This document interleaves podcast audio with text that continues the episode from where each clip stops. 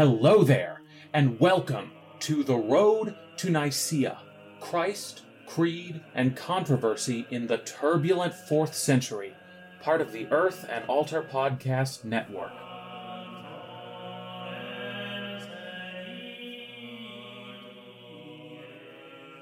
Supplemental The Making of a Monk Athanasius and the Life of Antony. I am so excited for this week's supplemental episode. We get to talk about one of the most important texts of the fourth century. This is a text that brings together all of the themes that we have been talking about in this podcast theology, power, charisma, monks, and polemic. That's right, friends. Today we get to talk about Athanasius's famous book, The Life of Antony. One of the stories of the fourth century concerns the rise of monasticism as a form of Christian piety and as an alternative power structure to the power embodied by bishops. As we move into the later half of the 300s, monastic communities are well established enough that people start to turn to them for wisdom in the midst of the Christological controversy. And people just turn to them in general. All of the Cappadocian fathers had some experience of a monastic lifestyle. Athanasius got to know the monks really well during his numerous exiles, and all across the empire, when bishops seemed prideful, caught up in material success, people turned to the charismatic authority of the monks as a counterweight. They were fascinated by them. They wanted to know about monks. They wanted to receive counsel from them. Athanasius wrote the life of Antony in response to this demand. And so this book is actually what Athanasius was most known for in his day. His two other works on the Incarnation and Orations against the Arians are more theologically significant, and so we talked about them in the main episodes of our story. But the life of Antony was the bestseller in his day. There were plenty of Christians who didn't really care about the Nicene controversy, but knew and loved Athanasius because of this little volume. And it's easy to see why they loved it so much. Antony the Great, also sometimes called Anthony the Great when you anglicize his name, but we're going to keep it as Antony. Well, Antony was a charismatic superstar of the 4th century. He was one of the most respected elders of the Egyptian desert monastics. And he was also very good friends with Athanasius. We've seen him come to Athanasius's help a couple of times in our story to preach against the Arian heresy and to offer Athanasius sanctuary in the desert during those many many exiles. I really cannot emphasize how often Athanasius got exiled. It is it is something. Athanasius returned the favor by writing a glowing narrative of Antony's life and exploits. But just as crucially, Athanasius wrote a book that tapped into the public perception of what a monk was. A larger than life hero who endured desert deprivation and did battle with demons on the regular. In reading this text, we learn quite a bit about Antony, and quite a bit more about what the public imagined Antony to be. So let's dive right in.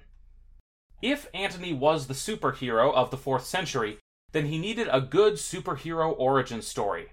And so his tale begins where most origin stories begin, with tragically dead parents.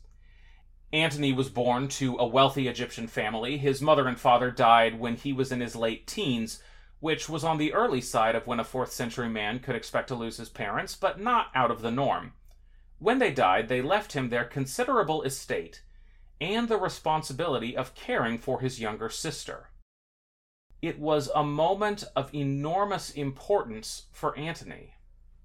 He had suddenly been thrust into adulthood with all its resources and all its responsibilities. He made a choice that would define the rest of his life and arguably would define a good deal of the next 1600 years of monasticism. As he was pondering what to do with his life one day, he walked into a church in the middle of service.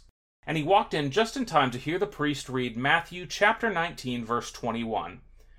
If you wish to be perfect, go, sell your possessions and give the money to the poor, and you will have treasure in heaven. Then come, follow me. Antony apparently felt in his heart that those words had been addressed directly to him. So he walked out of the church and did just that. He sold the whole family estate, gave the money to the poor, and went to follow Jesus. Even just in this first little story, we see Antony's character.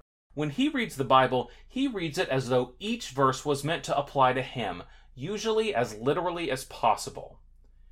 If you have spent time in churches, you probably know that most pastors will tell you that Matthew chapter 19 verse 21 is not actually telling everybody that they have to sell all their possessions. You'll usually hear them say that the point of the story is not to get trapped by wealth. Now, those interpretations were as common in Antony's day as they are in ours. And Antony surely would have heard them many, many times. He knew that many people would say, Antony, you don't need to go sell the farm just because of this verse. Yet for Antony, Jesus' invitation to a life of radical poverty was not an allegory or hyperbole. It was a concrete reality that he could really choose and so he chose it without bothering to ask first if it was sensible or practical. Because it was a very impractical decision in at least one way. Antony had a kid sister he was supposed to take care of.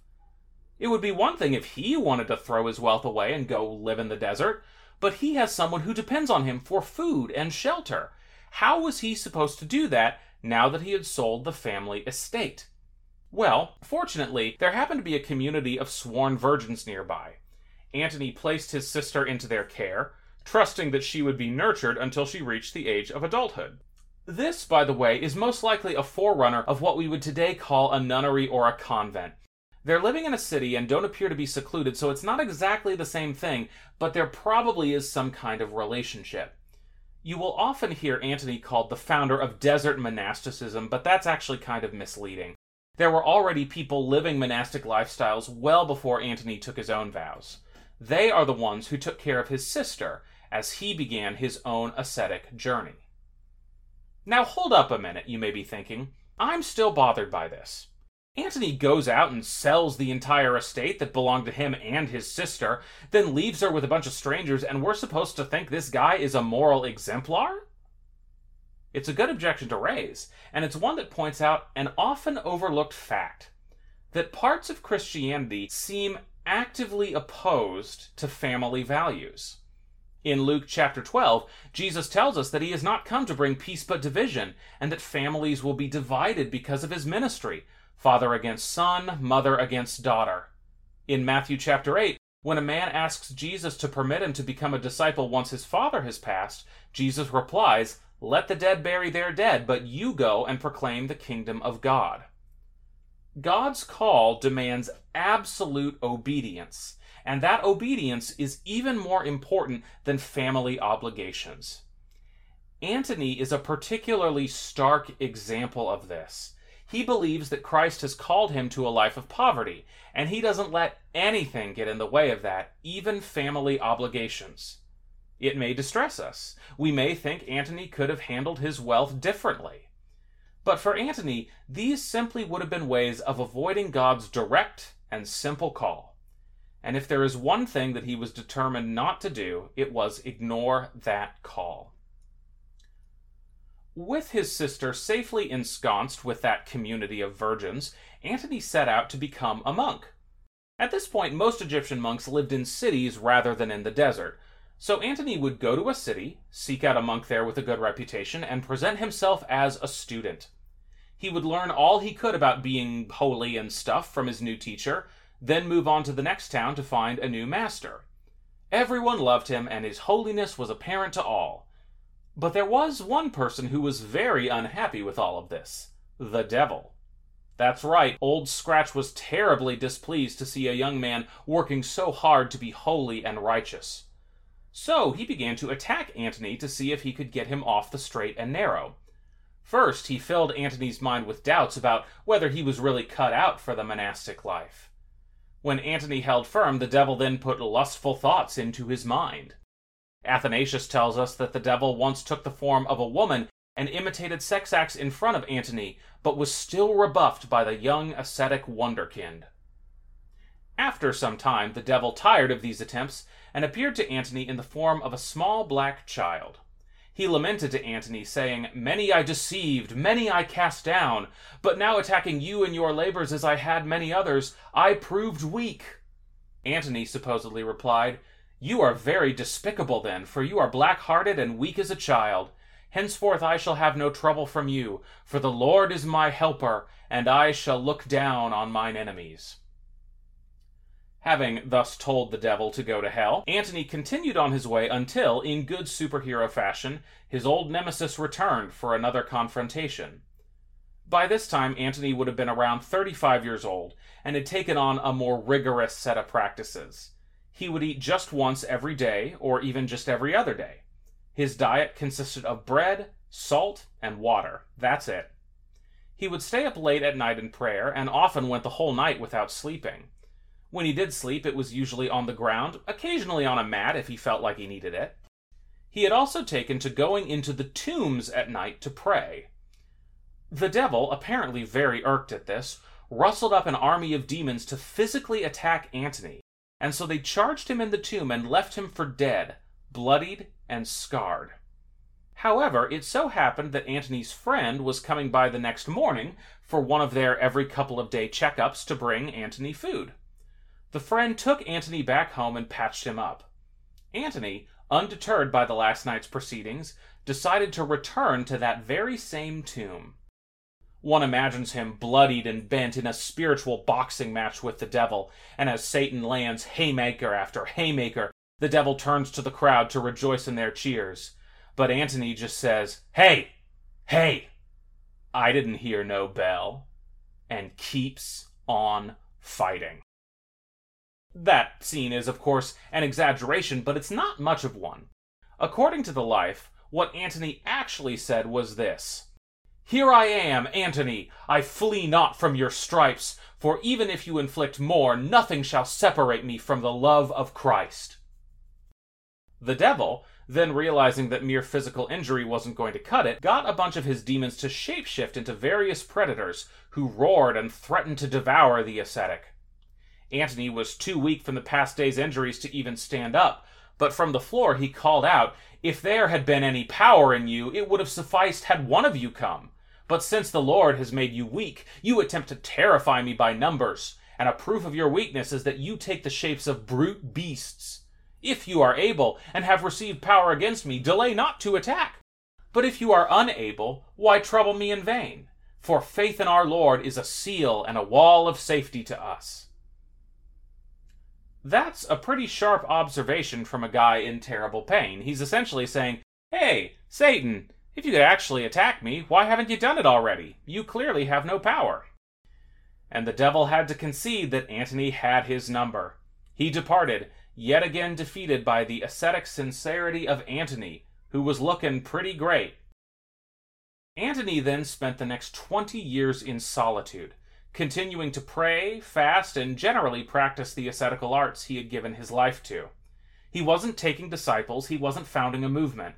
In fact, he made his home in a ruined fort where he only saw visitors twice a year when they came to deliver him bread supplies. You have already heard a lot of stories that may sound far fetched to modern ears, dear reader, but this one is the strangest to me. Apparently, Athanasius tells us, the Thebans had invented a kind of bread that could stay good for up to a whole year. So Antony got his two shipments of bread per year and was thus well stocked up for his prayer. How exactly this worked, I don't know. It might have had something to do with how the bread is stored or the climate. But in any case, the important thing is that Antony could continue to refine his craft in solitude, didn't have to interact with people more than a few times a year. For some monks, that level of solitude is the main attraction of monastic life. But God had different plans for Antony. At age 55, it was time for him to begin teaching others, and he did so in true superhero fashion. Some of Antony's friends apparently wanted to see him one day, so they came to the fort where he was living, and when he didn't answer their calls, they just wrenched the old doors off their handles to find him at prayer. And they were deeply and truly amazed by his anti aging regimen. Athanasius tells us that he was lean but not emaciated, and his youthful appearance, well, he looked the same at 35 as he did at 55. Which, of course, means it's time for a word from today's sponsor. Okay, Benny, I, I just have to ask it. How do you achieve that youthful yet wise glow? What what is it? Maybe you were just born with it?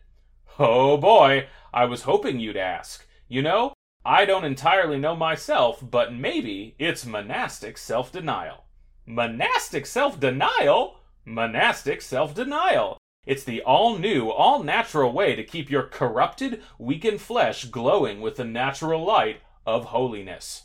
Big Beauty wants to sell you all kinds of toxic chemicals to slather on your face. They want to tell you your pores are too big, your pores are too small, you don't have enough pores, you have too many pores, you have too much oil. I know, it's just it's just so depressing.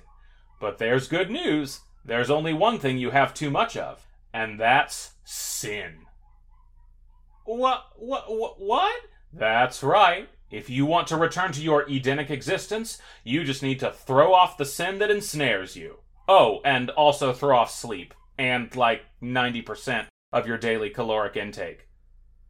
Well, that doesn't sound very fun. Oh, it's not. But there are some nice perks. You can cast out demons. Oh, and when animals attack your crops, you can just scold them, just yell at them, and they'll totally run off.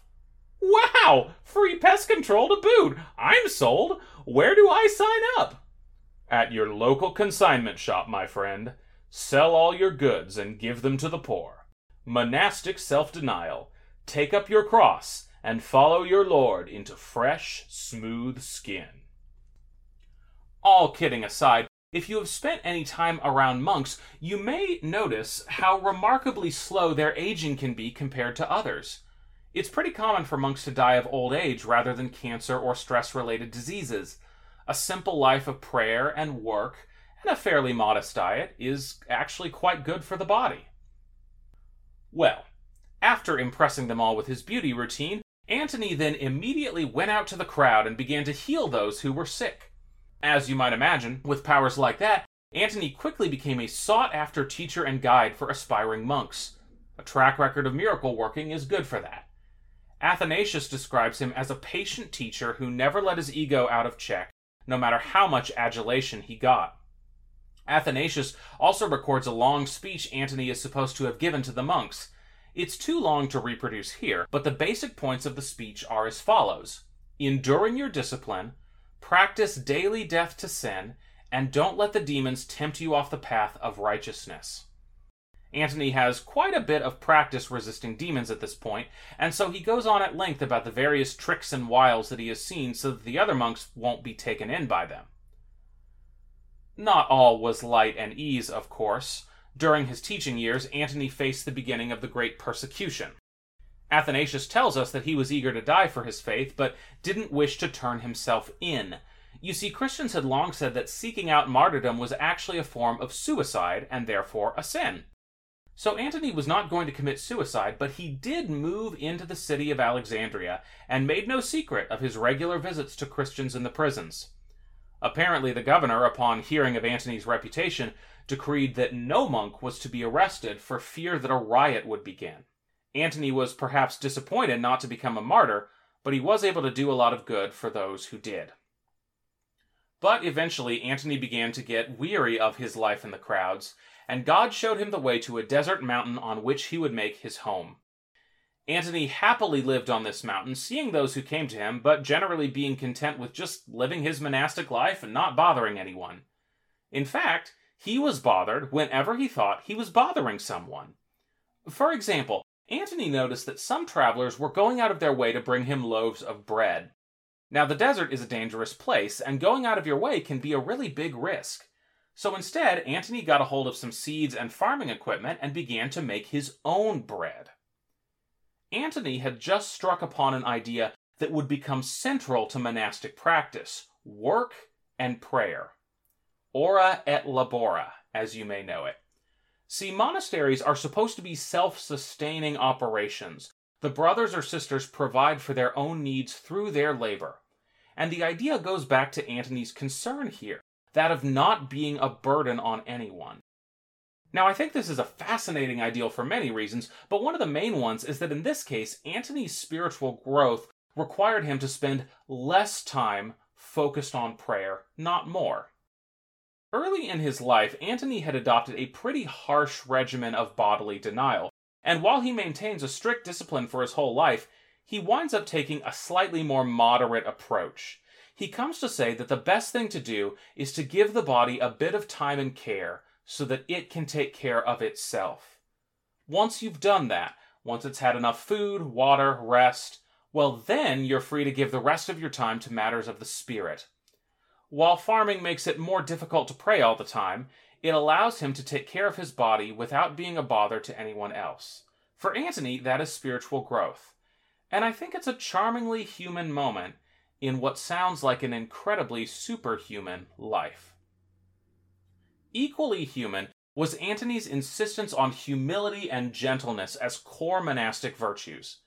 He counsels his monks to avoid vainglory above all else. If they are having trouble avoiding sin, well, then they should imagine that another monk was watching them. Since we're ashamed of doing the wrong thing in front of somebody else, that will help the monk avoid temptation.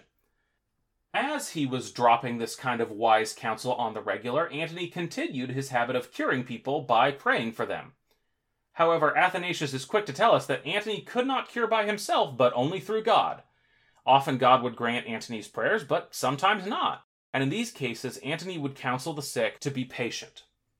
And in this, there's another paradox of monastic life that leaps off the pages of this text. Monks are generally a pretty introverted bunch. In fact, the root word for monk is monachos, which tends to mean alone or withdrawn. But Antony's advice to the monks is deeply social.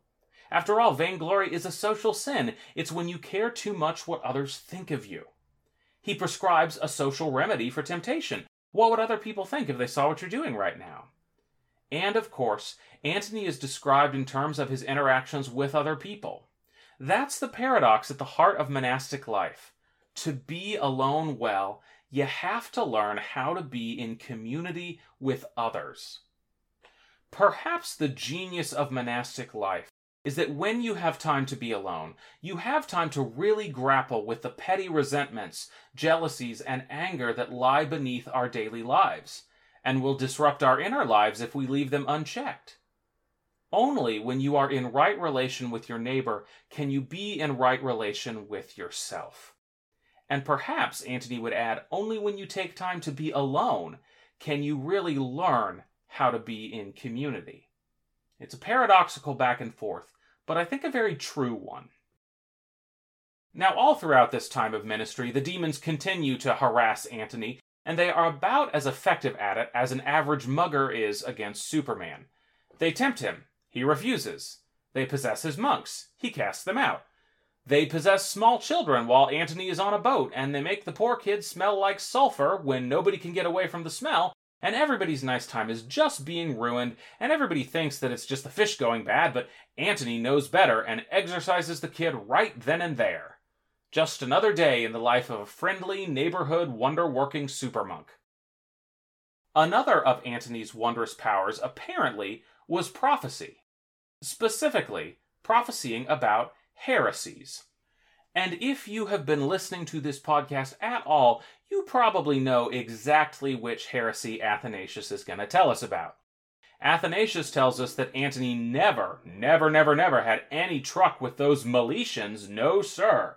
Not with those schismatics who've been bugging Athanasius the whole time. But even more, Antony apparently prophesied about the rise of Arius. The story goes that he was at work one day and fell into some sort of a trance in which he moaned and convulsed.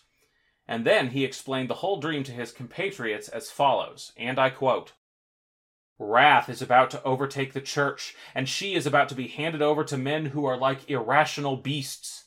For I saw the table of the Lord's house, and in a circle all around it stood mules kicking the things within, just like the kicking that might occur when beasts leap around rebelliously. Surely you knew how I groaned, for I heard a voice saying, My altar shall be destroyed. End quote. You may be a little suspicious about the stories that Athanasius tells about his Antony. You would be in good company. Most scholars think that Athanasius is exaggerating the details of Antony's life, and this particular vignette is a big part of why.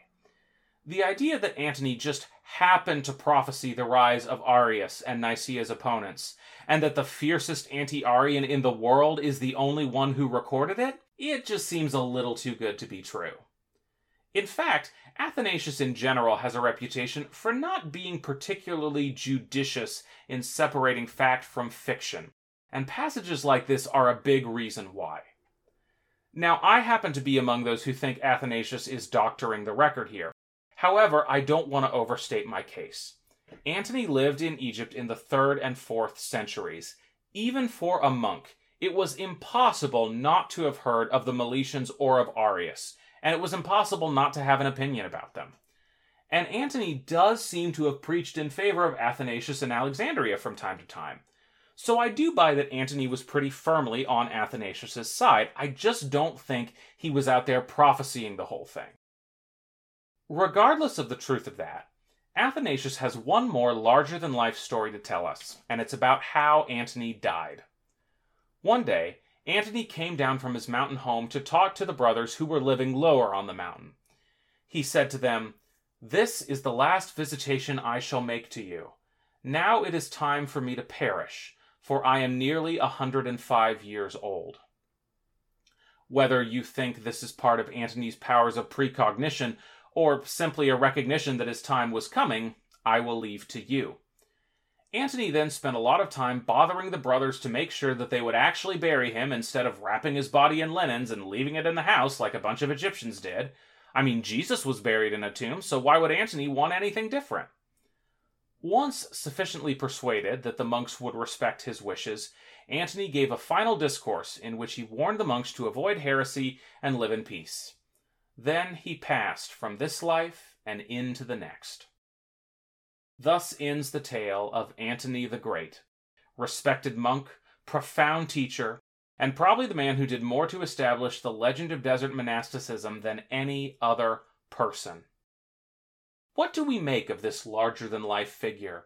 And what does he have to tell us about the Christological controversy that we have been following? Well, most importantly, Antony provided the figures we have been studying with inspiration. For those living in the world Constantine and his children made, Christianity was the religion of the powerful and privileged. Poorer people still flocked to the churches too, of course, but they tended not to be in positions of power, and they weren't really the ones getting written about in the history books. And all people, poor and rich, were free to practice their religion without fear of persecution. And this is a rather uncomfortable thing for a religion whose sacred text tells its follower to expect hardship and suffering. Jesus told his followers that they should not expect to be treated better than him, and he rather famously had a bad time of it with the Roman Empire. What would a fourth century Christian living in that same empire make of the fact that they were more likely to become a governor than be sent to the gallows? Monks like Antony provided a way of navigating that conflict. For the monks were suffering hardship and deprivation. They were still persecuted, not by the Roman Empire, but by the demons that haunted the desert and could inflict real physical harm, as we saw in this story. Perhaps as a result of their proximity to that struggle, the monks also appear to have had miraculous powers. It may be true that Athanasius has exaggerated some of the superheroic aspects of Antony's life, but he is not the only one to attribute miracles to the monks. Accounts of the period are unanimous in claiming that monks could heal the sick, they could exorcise demons, they could see the innermost secrets of the human heart. Now, most people who heard of the monks did not walk out into the desert to join them in their spiritual quest. But they did go out and visit them, and thereby hoped to gain contact with what seemed like a purer, more ancient style of religion. And they took comfort in knowing that at least some Christians were fighting the good fight. It gave them hope that their faith had not lost its way, even as it had found its place in the life of the Roman Empire.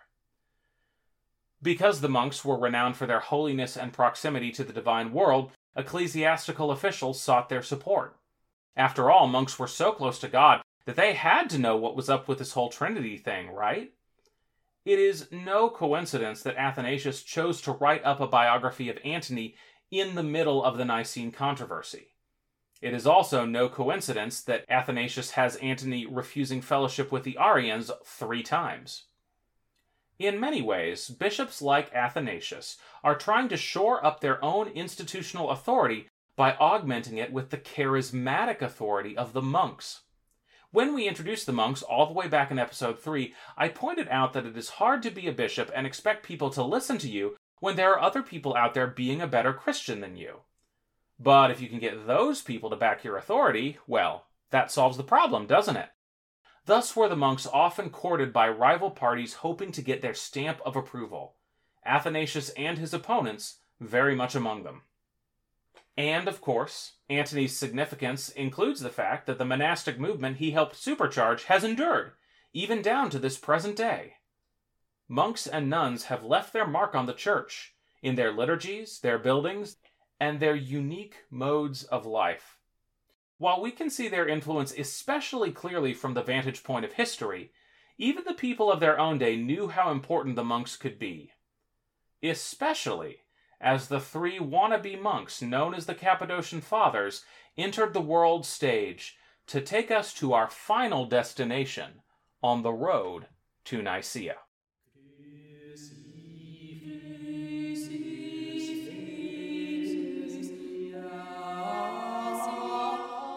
This is an Earth and Altar Podcast Network production. For more podcasts and weekly articles, visit us at earthandaltarmag.com.